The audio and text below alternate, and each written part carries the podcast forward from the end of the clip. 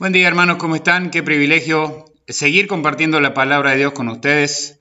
Em, otra oportunidad de pasar por las escrituras y encontrarnos con tantas enseñanzas espirituales aplicables en nuestra vida. En esta mañana vamos a continuar en el libro de los Hechos, ahora en, los versículos, en el capítulo 17, pero en los versículos 16 hasta el 21 y vamos a encontrar la llegada de Pablo a la ciudad de Atenas. Vamos a encontrar la llegada de Pablo a la ciudad de Atenas. Quiero que mientras usted puede ir buscando en su Biblia este texto de la palabra de Dios, eh, piense en esto, piense en esto. Dios obra a través de sus siervos fieles que predican las buenas nuevas de Jesucristo con pasión y compasión por las almas. Dios obra a través de sus siervos fieles que predican las buenas nuevas de Jesucristo con pasión y compasión por las almas. Hechos 17, 16 al 21 es el texto que nos va a ocupar en esta mañana y dice, mientras Pablo los esperaba en Atenas, su espíritu se enardecía viendo la ciudad entregada a la idolatría. Así que discutía en la sinagoga con los judíos y piadosos, y en la plaza cada día con los que concurrían y algunos filósofos de los epicúreos y de los estoicos disputaban con él. Y unos decían, ¿qué querrá decir este palabrero? Y otros, parece que es un predicador de nuevos dioses, porque les predicaba el Evangelio de Jesús y la resurrección. Y tomándole le trajeron al Areópago, diciendo, ¿podremos saber qué es esta nueva enseñanza de que hablas? Pues traes a nuestros oídos cosas extrañas. Queremos saber ¿Qué quiere decir esto? Porque todos los atenienses y los extranjeros residentes allí en ninguna cosa se interesaban, sino en decir o en oír algo nuevo, sino en decir o en oír algo nuevo. Entonces, Pablo está llegando a Atenas y una vez más, Dios obra a través de sus siervos fieles que predican las buenas nuevas de Jesucristo con pasión y compasión por las almas. Compasión y compasión por las almas. Entonces, recordemos, Pablo está llegando a Atenas. Y lo primero que vamos a encontrar, o el primer punto que vamos a compartir es la motivación para predicar las buenas nuevas con pasión. ¿Cuál es la motivación que nos impulsa a predicar las buenas nuevas con pasión? ¿Mm? Entonces, mientras Pablo está llegando a Atenas, llega a Atenas, empieza a recorrer la ciudad, está esperando la llegada de Silas y Timoteo. Dice Pablo, dice Lucas, perdón, que Pablo encontró una ciudad repleta de idolatría, entregada a la idolatría. Cada construcción tenía por lo menos un ídolo protector, incluyendo en los muros, en los arcos de la ciudad. Según Plinio, el historiador romano, dice que Atenas contaba en ese tiempo con más o menos unos 30.000, unas 30.000, perdón, estatuas, unas 30.000 estatuas de imágenes.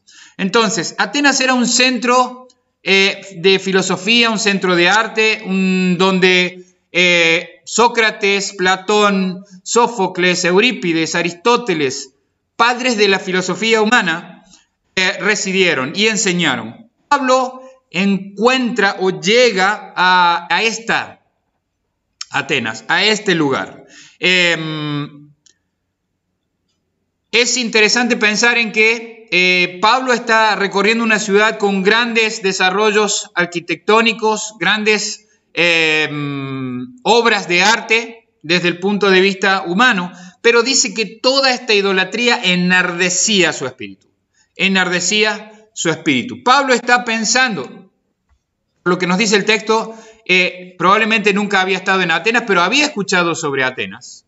Y em, al venir a la ciudad de Atenas, eh, Pablo se está encontrando con esto. Él debe haber pensado en el viaje eh, o, o, teniendo el deseo de conocer esta famosa ciudad, una ciudad histórica, con mucha historia en cuanto a, arte, a filosofía, a cultura, y cuando llega se encuentra con una ciudad tremendamente idólatra, tremendamente idólatra. La palabra idolatría, cateídolos, quiere decir dominada por ídolos o inundada por ídolos. Entonces, la belleza de Atenas mm, solo eh, estaba buscando agradar, honrar o dar la gloria al hombre.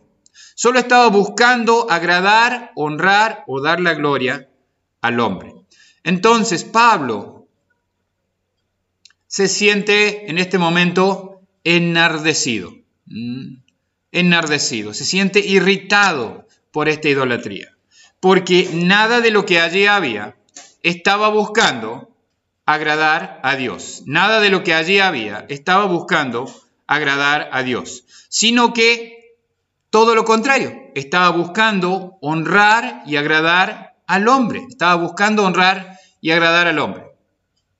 ¿Cuántas veces, hermanos, en nuestras vidas estamos caminando eh, por eh, eh, nuestras ciudades, nuestros barrios, y vemos a todos nuestros contactos, amigos, conocidos, entregados a la idolatría, familiares entregados a la idolatría. Este pueblo, este país en el que vivimos, es un país que está entregado a diferentes tipos de ídolos, a diferentes tipos de ídolos, ídolos deportivos, ídolos políticos, ídolos religiosos. Debería enardecer nuestro espíritu la situación en la que se encuentra nuestro país, la situación en la que se encuentra mi ciudad, la situación en la que se encuentra mi barrio, mis vecinos. Debería hacer aparecer en nosotros una irritación por el pecado y un fervor que motive con toda fuerza predicar el Evangelio, con toda pasión predicar el Evangelio. Hermanos, las personas necesitan la predicación del Evangelio, necesitan que nosotros les compartamos el mensaje del Evangelio. Es por eso que una y otra y otra vez, en cada oportunidad que tengo de compartir el sermón, eh, presento el Evangelio. Presento el Evangelio. Y si hay alguien que en esta mañana está escuchando este mensaje y no está entendiendo muy bien lo que yo estoy diciendo, pero tiene deseo de escuchar algo fresco, algo nuevo. Esto es lo que los atenienses querían. ¿Qué es esto nuevo? Esto fresco. Esto nuevo y fresco es algo que tiene más de dos mil años de frescura y que me apasiona tanto y en un rato le voy a compartir de qué se trata. Pero el segundo punto que quiero compartir con ustedes en esta mañana es cuál es el modelo que Pablo va a aplicar para predicar el Evangelio en esta ciudad de Atenas. ¿eh? Un contexto diferente al de las ciudades anteriores y Pablo va a em, usar qué modelo? El mismo modelo que aplicó en cada lugar que él estuvo. El modelo de Jesucristo, el modelo de Jesucristo a pesar de estar solo Pablo en la ciudad, no tenía sus compañeros, dice que no pudo callar. Y discutía, recuerden que ya habíamos visto esto, discutía, conversaba, intercambiaba preguntas y respuestas con los ciudadanos de, de, esta ciudad, de Atenas. Dice, discutía en la sinagoga con los judíos y piadosos. Y en la casa, y en la, perdón, y en la plaza, y en la plaza, cada día con los que concurrían. Entonces, con los judíos mayormente eh, dialogaba o compartía la palabra de Dios los días de reposo, pero con los griegos, con los griegos, todos los días. Discutía en la sinagoga y en la plaza. La costumbre de Pablo era predicar, donde sea que pudiera tener audiencia. La costumbre de Pablo era aprovechar cada oportunidad. Hermano, hermana, usted que me está escuchando, usted que está escuchando este mensaje, todos los días tenemos oportunidades de compartir el Evangelio con diferentes personas. Quizás ahora un poco más reducidas por este tiempo en el que no podemos circular libremente, pero ¿cuántas veces dejamos pasar las oportunidades de hablar con las personas y llevar nuestra conversación de manera intencional hacia el Evangelio. ¿Qué es este Evangelio que debo compartir a las personas? Primero, Dios es santo.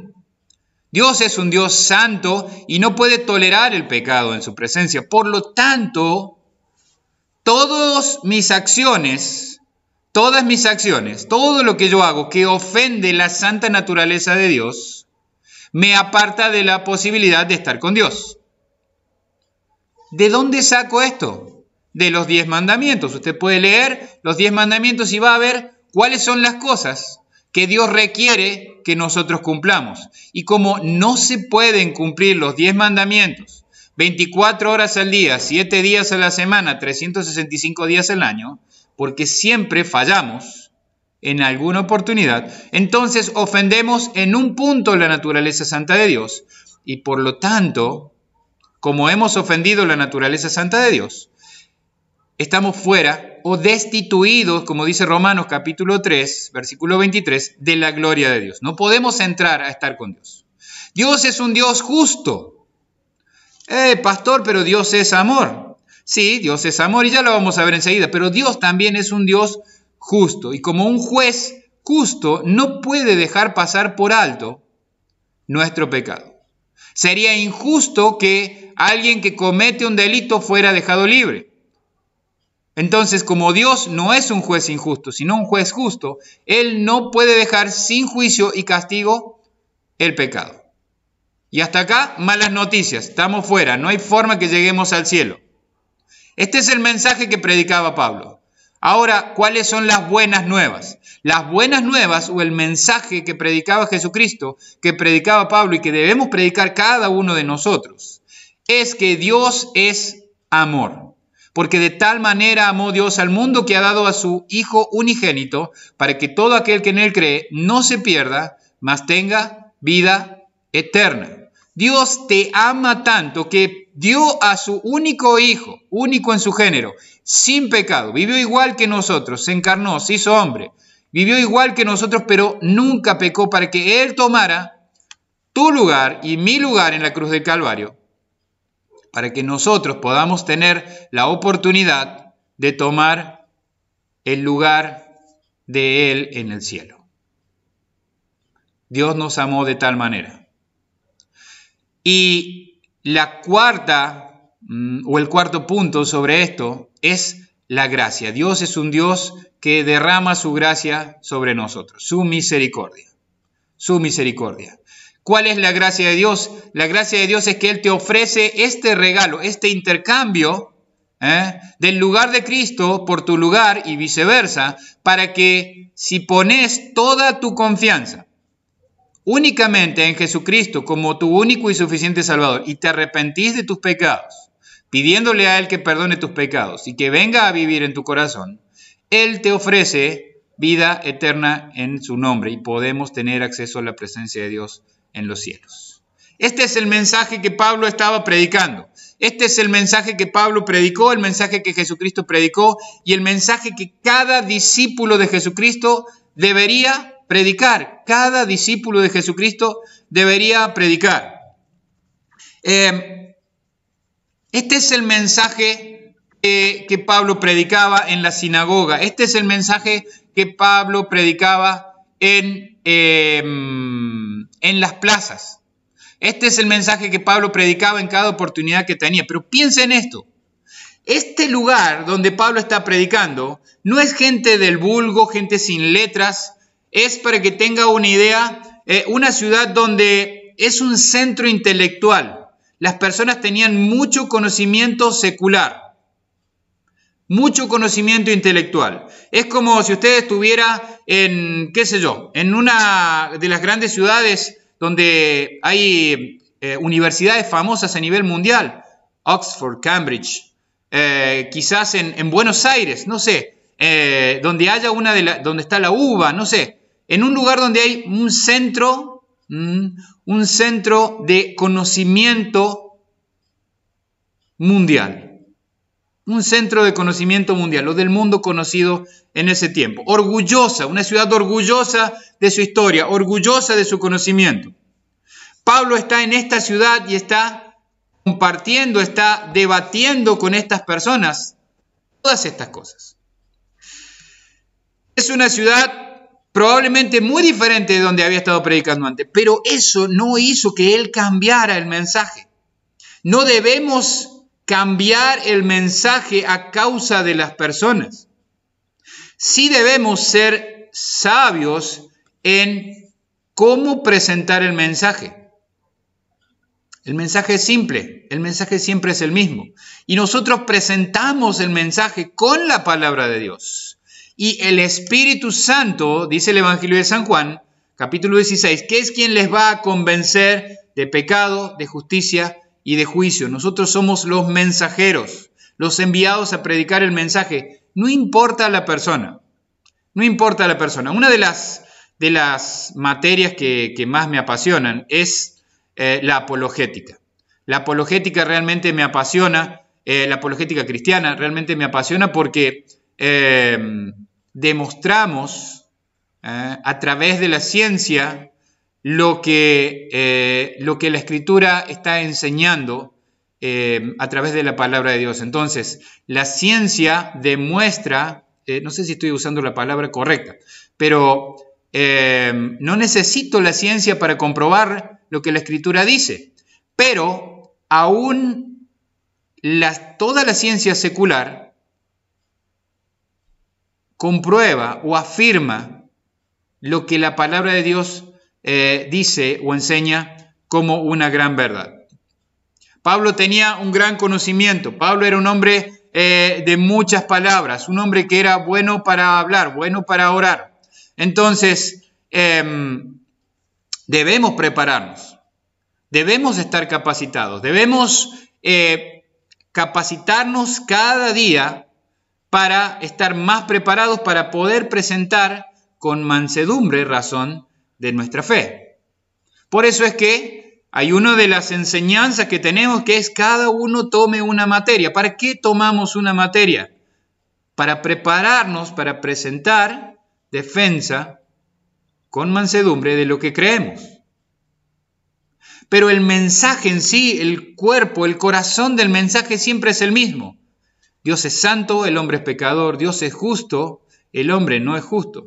Dios es amor y ofrece a su Hijo para intercambiar lugar con vos y conmigo, y Dios está lleno de gracia o es misericordioso y quiere darte la oportunidad de que confíes plenamente en Él para ser salvo. Entonces, Pablo, volviendo al punto, no cambió el mensaje, no cambió para nada el mensaje, no alteró el mensaje, no modificó el mensaje, aunque fuera el centro de la o la capital intelectual del imperio o del mundo greco-romano, él no cambió el mensaje. Punto número 3. Esto le está pasando a Pablo en cada ciudad en la que estuvo. Resistencia del mundo a las buenas nuevas.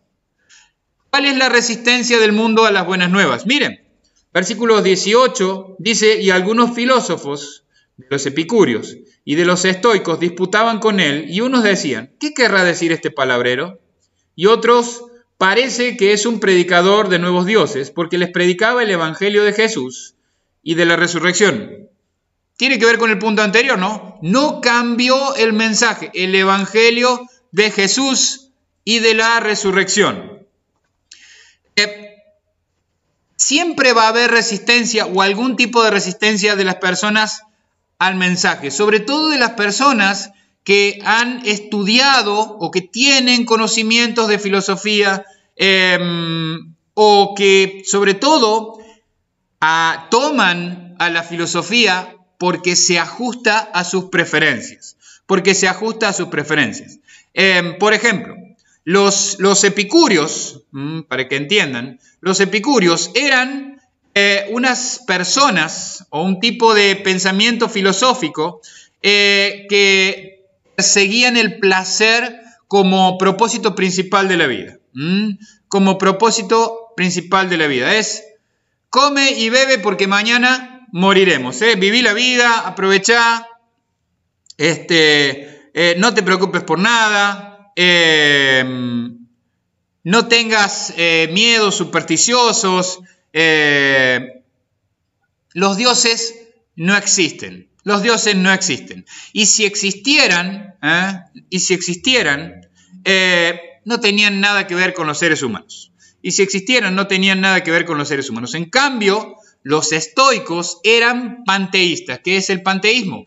Es Dios está en todos lados. Dios está en, no en todos lados, Dios está en todas las cosas. El árbol es Dios, la piedra es Dios, la mesa es Dios, yo soy Dios, la silla es Dios, todo es Dios. Todo es Dios. Ellos estaban eh, muy interesados en, una, en, la moral, en, tenían un gran sentido del deber. Eh, ellos em, eh, creían que todo era Dios y que Dios estaba en todo. Y aunque creían que todas las cosas em, buenas y malas tenían que ver con Dios, em, esto hacía de que ellos este, vivieran una vida moralmente o tratar de vivir una vida moralmente buena o moralmente buena. Y además ellos creían que cada cosa que sucedía tenía que suceder así porque eh, las deidades así lo establecían y, no había que resistirse, no había que resistirse. Eh, pero también creían que no había ningún destino en particular o que no había ninguna decisión establecida para la humanidad. Por eso es que cada uno era hacedor de su propio destino. Entonces, Pablo está discutiendo con estas personas. Pablo está discutiendo con estas personas. ¿Eh? Unos dicen, ¿qué querrá decir este palabrero? ¿Mm? Pero había otros de mente un poco más abierta que dijeron, Parece que es un predicador de algún Dios nuevo. No sé qué es lo que está diciendo. Eh, la palabra para resurrección en griego es anastasis. ¿Habrán pensado que era alguna diosa nueva, algún Dios nuevo? Em, Jesucristo, este Jesucristo será algún Dios nuevo, pero tenían una disposición, había algunos que tenían una disposición eh, a hablar con él. Hermanos, hoy en día, hoy en día, el Evangelio sigue confrontando las filosofías populares. La gente sigue con una negación a Dios, confronta el materialismo, confronta eh, el incentivo de las personas para vivir la vida. ¿eh? Vive hoy, ¿eh? vive hoy. Eso es lo que, lo que el Evangelio hace. Nos confronta, confronta nuestro materialismo. También confronta esta cultura posmodernista que hay ahora, em, que, enseña que no hay verdades absolutas. Nadie tiene la verdad, cada uno tiene su verdad. Confronta el hedonismo, que el hedonismo es eh, dedicarme solamente a mi placer personal. En nuestra predicación del Evangelio, ¿estamos confrontando estas eh, filosofías populares? Es muy importante hacerlo. Hacerlo en amor, es cierto, con compasión por las almas. El peligro de la iglesia en estos días, el peligro de la iglesia en estos días, es que en vez de estar confrontando a las filosofías, nos estamos asimilando a estas filosofías. Nos estamos haciendo cada vez más parecidos a estas filosofías. Las iglesias se están desdibujando y se está pareciendo cada vez más al mundo. En vez de impactar con la santidad de Dios en nuestras vidas reflejadas a través de la iglesia, el mundo está entrando en nuestras congregaciones con su mundanalidad, con su pragmatismo, con su hedonismo, con todas esas filosofías humanas y las estamos adaptando a la iglesia. Hay predicadores que predican todas estas cosas que se hacen llamar predicadores cristianos y predican todas estas filosofías, todas estas filosofías. Debemos estar atentos, hermanos, a que no nos contaminemos con la levadura de los fariseos. Debemos estar atentos a que no nos contaminemos con todas estas cosas. Debemos estar atentos a que el mundo no entre a la iglesia sino que la iglesia sea de impacto, sea luz en el mundo. Bien, termino con el último punto. Termino con el último punto, que es la oportunidad para sembrar las buenas nuevas con compasión por las almas. Con compasión por las almas. Y está en los últimos versículos 19 hasta el 21, dice, y tomándole le trajeron al Areópago, diciendo, ¿podremos saber qué es esta nueva enseñanza de que hablas? Pues traes a nuestros oídos cosas extrañas.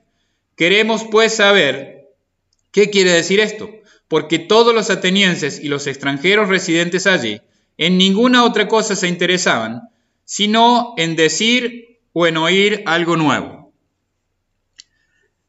tenemos que aprovechar cada oportunidad, cada persona que nos abre la puerta. En estos días, eh, uno de mis discípulos, Manuel, eh, él ha estado intencionalmente tratando de alcanzar eh, con el Evangelio a su cuñado Guillermo. Y en estos días, él fue aún más atento, estaba realmente con pasión, con esa pasión, ese deseo ese motor, ese impulsor de predicar el Evangelio a este joven hombre también, que tiene tremenda necesidad de Jesucristo y que estaba dispuesto ahora a escuchar. Entonces, él me dijo, pastor, pude arreglar con Guillermo para comenzar a estudiar el intercambio. Necesito material para estudiar el intercambio. Y entonces Vino, buscó el material, se lo llevó y va a comenzar a estudiar el intercambio con su cuñado Guillermo. Atento a la oportunidad, listo para presentar intencionalmente el Evangelio. Los que tenían de, de la ciudad de Atenas una predisposición más abierta a escuchar el discurso de Pablo, le pidieron a Pablo, vení Pablo, a ver, vení a este lugar el Areópago, ¿sí? Un lugar donde se daban discursos públicos, ¿sí? Te invitamos a este lugar a que nos hables. A ver, explícanos de qué estás hablando. A Pablo no le interesó mucho eh, cuál era el interés o por qué motivación ellos lo llamaban a él a predicar a este lugar. A Pablo le motivó la oportunidad de presentar el Evangelio de presentar el Evangelio. Había una curiosidad, un, deseo. A ver, bueno, ¿qué está queriendo decir este hombre? ¿Qué está queriendo decir este hombre? Dice, porque los, el texto en el versículo 21 dice, porque todos los atenienses y los extranjeros residentes allí en ninguna otra cosa se interesaban, sino en decir, oír algo nuevo.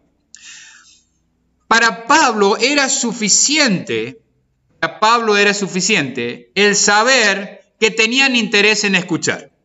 No importaba de dónde venía el interés. Cuando tenemos las oportunidades de personas que están dispuestas a escuchar, tenemos que aprovecharlas. Tenemos que aprovecharlas. Pablo debe haber estado agradecido a Dios por la oportunidad de predicar en un lugar tremendamente importante. Miren, es como que lo llamen a predicar, no sé, en, en, en una universidad. Hermano, venga y díganos, ¿qué es esta filosofía que usted está proponiendo? ¿Qué es esta enseñanza? Queremos escuchar buenas nuevas. Las personas quieren escuchar buenas nuevas.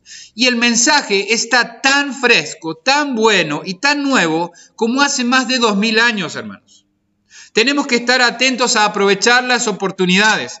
El lugar que Pablo fue invitado es un lugar para discusiones políticas, filosóficas, eh, y, le estaban pidiendo hacer una presentación formal ahí a Pablo. Qué tremenda oportunidad para Pablo. ¿Cuántas veces Dios nos da tremendas oportunidades para presentar el Evangelio? Bueno, yo quiero saber, ¿qué es esto que vos estás diciendo? Como le pasó a Manuel con Guillermo. Mira, realmente quiero saber, quiero conocer más. Y debo aprovechar esas oportunidades, debo ser intencional, debo estar con todo mi mente, mi, mi espíritu, mi corazón puesto a la tarea de predicar el Evangelio. Toda mi pasión tiene que ser por predicar las buenas nuevas. Mm. Recuerde, eh, algunos de ellos se burlaron de Pablo. Algunos de ellos se burlaron de Pablo. ¿Por qué se burlaron de Pablo? Porque no habló con, con sutilezas filosóficas quizás o con palabras filosóficas eh, populares en Atenas. No daba un discurso cuando hablaba en las ciudades como en Atenas. Por eso dicen, ¿qué querrá decir este palabrero? ¿Qué está diciendo? Otros quizás pensaron, ah, debe ser algún predicador de algún Dios nuevo. Y ya lo, lo, lo, pueden seguir viendo en el texto que sigue, pero no es el que nos ocupa esta mañana. Eh, cómo Pablo aprovechó tremendamente la oportunidad. Dice, les predicaba el Evangelio de Jesús y la resurrección. Aunque la audiencia de Pablo era diferente, el mensaje siempre fue el mismo. Hermanos, aunque nuestras audiencias sean diferentes, pobres, ricos, intelectuales, no intelectuales, el mensaje siempre es el mismo, porque en sí la naturaleza humana es la misma, es la misma. Em,